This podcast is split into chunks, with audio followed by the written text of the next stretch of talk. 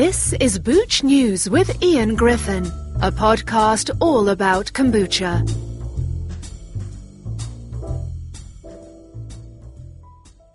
Welcome to the very first Booch News podcast. I'm your host, Ian Griffin. I'm delighted to welcome two kombucha brewers from the upper Midwest to the podcast. I'm on the phone with Carissa Hauk and Bianca Hutzler. They are the founders of Scobi, spelt S-C-O-B-I, kombucha from Spearfish, South Dakota. And they've recently made the news after winning a startup business contest held at Black Hills State University, where they're students. Hi, Carissa. Hi, Bianca. Hi. Hi, Ian. Hey. So, uh, I understand right now you're not in the frozen Midwest, but you're actually on a business trip to San Diego. Um, but let's hear, uh, I think I'm curious to know when did you first get the idea of, of starting a kombucha company? How did that happen? Well, um, first of all, thanks, Ian, for having us and for taking your time. And um, I think it was a very interesting story how we got started and a little bit unexpected. Um, I'm still in school. I'm in my last year of my undergrad studies, and Carissa just graduated last year. And yeah, Carissa was the main person that started the kombucha thing. so you should talk about it, Carissa. Oh, right. Yeah. So I started with the single brew system. That's how I learned. And then as I continued, I learned about the continuous brew system. So I started doing that, and I um, started doing a black tea based kombucha continuous brew system. And then I heard about the green tea and honey kombucha, the Jun tea or Yun tea. Yep, yep. yep. But um, when you brewed it at home, mm-hmm. was it um, sort of something that just the two of you enjoyed, or or did you find family and friends were also taking with the because and the other question I've got before we get into that actually is back then what was the availability of commercial kombucha up there in uh, Spearfish, South Dakota? Yeah, yeah, I was. Um, it was very cool because uh, Chris and I have been roommates for I think the past two years, right? And uh, we were the kind of atypical college students like that probably spend more money on good food and stuff like that than on clothes and other mm-hmm. stuff. And so I was always the lucky tester of Carissa's kombucha. Yeah, with the sharing with friends and family, I think we always gave uh obviously when friends came over and they always tried it and they loved it and then our families as well and um yeah and people would try store bought kombucha and they they wouldn't yeah wouldn't buy it anymore because they loved Carissa's kombucha so much and just the different taste and the different ingredient quality. And that's really how we continued experimenting. And then people some of our friends were like oh you should try this flavor and this fruit. And um we yeah found some really good flavor combinations with fruit and herbs what kind of flavors uh, are you brewing now then, as part of the Scobi uh, kombucha? Yeah, so we found there's um like a huge there's a group of people in our community that really like the fruit flavor. So we just do a pure fruit berry blend for those people who like the sweeter, fruitier kombucha, and then we have the more health conscious people who know what kombucha is and the benefits they get from it. And we do herbal, just pure herbal flavors. So one of them we do is a lemon balm and that one's really good. Um, and then kind of in between that, we do an herb and a fruit blend, which is our raspberry mint at the moment. Right. Mm-hmm. Yeah. So talk us through then. Uh, you were brewing it at home, and was that the scale you were at when the opportunity came up at the uh, university to present, or had you already kind of grown into oh. a? that no i mean i remember and we just have a small college apartment and of course when we were experimenting half of our kitchen was full of kombucha jars and then at one point when and we used it for product testing and for sampling but then of course at one point when we had our school project and we presented it and we also um, competed in a business plan competition where we got the first prize. So we got a little bit of funding through that. It was like a Shark Tank event um, at our campus. And that was really the point where we knew we had it was time to move out and to to look for a commercial kitchen and uh, so we were able to expand and i think at that point we were probably brewing around five gallons at a time seven Carissa says seven um, so it was you can just imagine it was definitely too much and i hope none of our friends got annoyed by by kombucha smell in our little apartment um, but yeah, oh, you were doing five to seven gallons. You're saying you're doing five to seven gallons in the apartment. yes. yes. oh, that's that's that's a lot. Yeah, that, I can imagine the smell of the uh, scobies. And so mm-hmm. Yeah. that's what you were at. You did the presentation. You got the first prize. Congratulations on that. And then, so that's where I'm really curious as to how people make that leap from the kitchen. Now you've got the commercial space, so and you got some funding so what were you uh, what were you scaling up to there?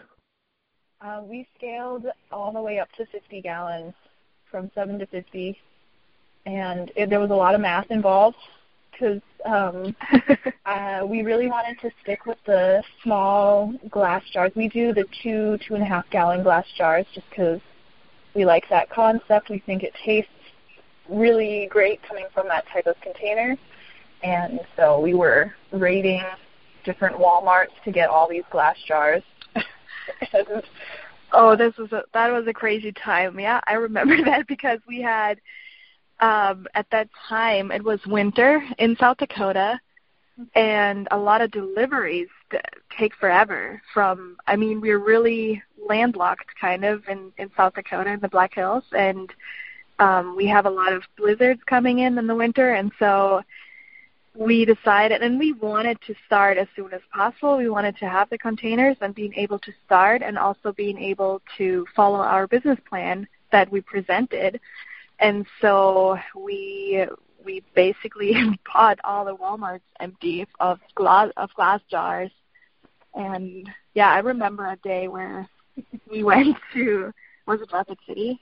Uh-huh. Yeah, and we bought um glass jars for our production and and then a blizzard came up and we were battling through the parking lot getting all those glass jars loaded in our car so yeah. Lo- lots of fun stories like that well it's interesting because are you aware that um i think her name's pronounced diana trout uh, uh, who started Health-Ade kombucha and she's grown that now. I think it's probably one of the second top three kombucha companies in the country, and she's stuck with two and a half gallon glass jars. That's what she's famous for. Mm-hmm. Yep. And we saw that. We checked out their website and everything, and I think that's really. Yeah, cool I think she went to Bed Bath and Beyond for her glass jars, and I, I'm sure she gets them directly from the whole from whatever the glass jar factory is now. But so you're doing the small batch still. That's great. And an obvious question is then at this time of year you probably have to do a little more insulation than somebody who's brewing it in Florida, say. Uh, is that an issue for keeping the temperature right, like 75 degrees or whatever um, yeah, the optimum well, temperature? Luckily for us, my dad is an electrician and very handy. He helped us remodel a room in our rental commercial kitchen space with all of the installation that's required, and uh, we have the controlled temperature to keep it at that 75. And but yeah, we had to manually go in there, build out the wall so that we could put enough insulation in there to keep out the cold because it does, like we said, minus 40 degrees wind chill this week, and um, keeping that temperature up requires a lot of insulation. So thankfully, my dad was able to help us that's great. Yeah. Mm-hmm. Yeah, I mean family and friends can be a big help. So so you just to put it in perspective then, so how long have you been at the 50 gallons uh, level? Um, what are we talking about? Like just a few months or over a year now or a few months. Yeah. And and so you've got this uh, brewing. Uh, how, how's it going on the sort of sales, marketing, and distribution side? Are you presumably are you are you pretty much restricting yourselves to selling in sort of driving distance of um, of South where you live in South Dakota, or, or other parts of the country carrying your booch now?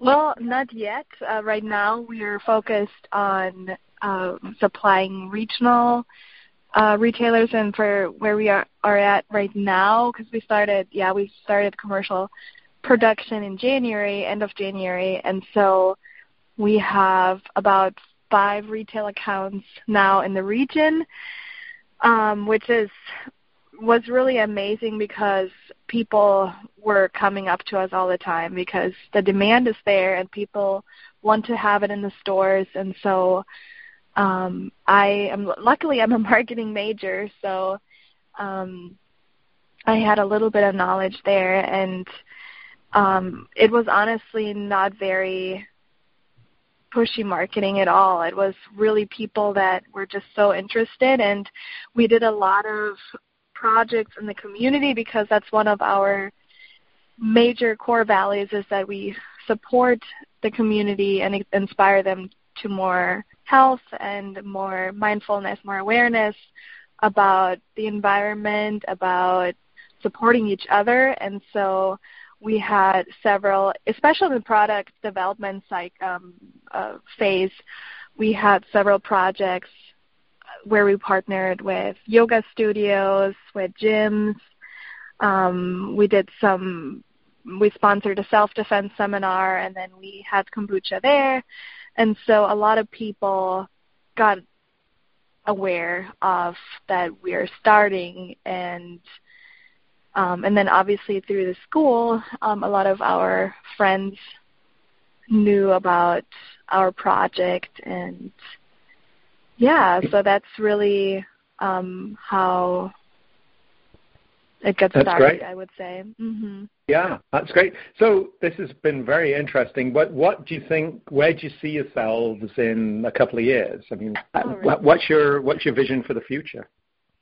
Um, in the near future, I can tell you kind of what we've been what we've been thinking and planning for is that we want to serve the whole Black Hills area with kombucha, and then from there expand through the state of South Dakota and into surrounding states in our Midwestern region, you know, including Wyoming, Nebraska, because Spearfish is, you know, right on the border, kind of really close to Wyoming. So expansion into those areas as well um, and growing into most likely a bottling system of some sort just because people also really enjoy the convenient grab a bottle, pay for it, and go concept. Um, and from there, also experimenting with different flavors from those different locations and regions. And of course, we want to get into expanding into a Jun tea type of kombucha with the honey and green tea.